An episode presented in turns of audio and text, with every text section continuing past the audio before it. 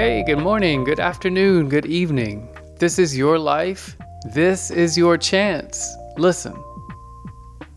You might get a weird feeling in your stomach when you think about difficult situations and tasks because difficulty can be uncomfortable. Difficulty makes me want to quit, and many times I have, probably more quitting than was beneficial.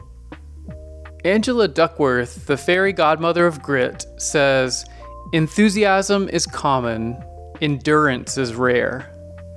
Today's concrete challenge is to try one hard thing. I've been chipping away at learning the Rubik's Cube for the past year and a half, and it's a great combination of memorization and coordination. What's your one hard thing that you want to try? Pick something that you won't let yourself quit when it becomes truly difficult.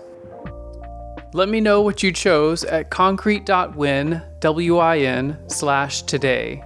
Check back tomorrow for a new challenge. Until then.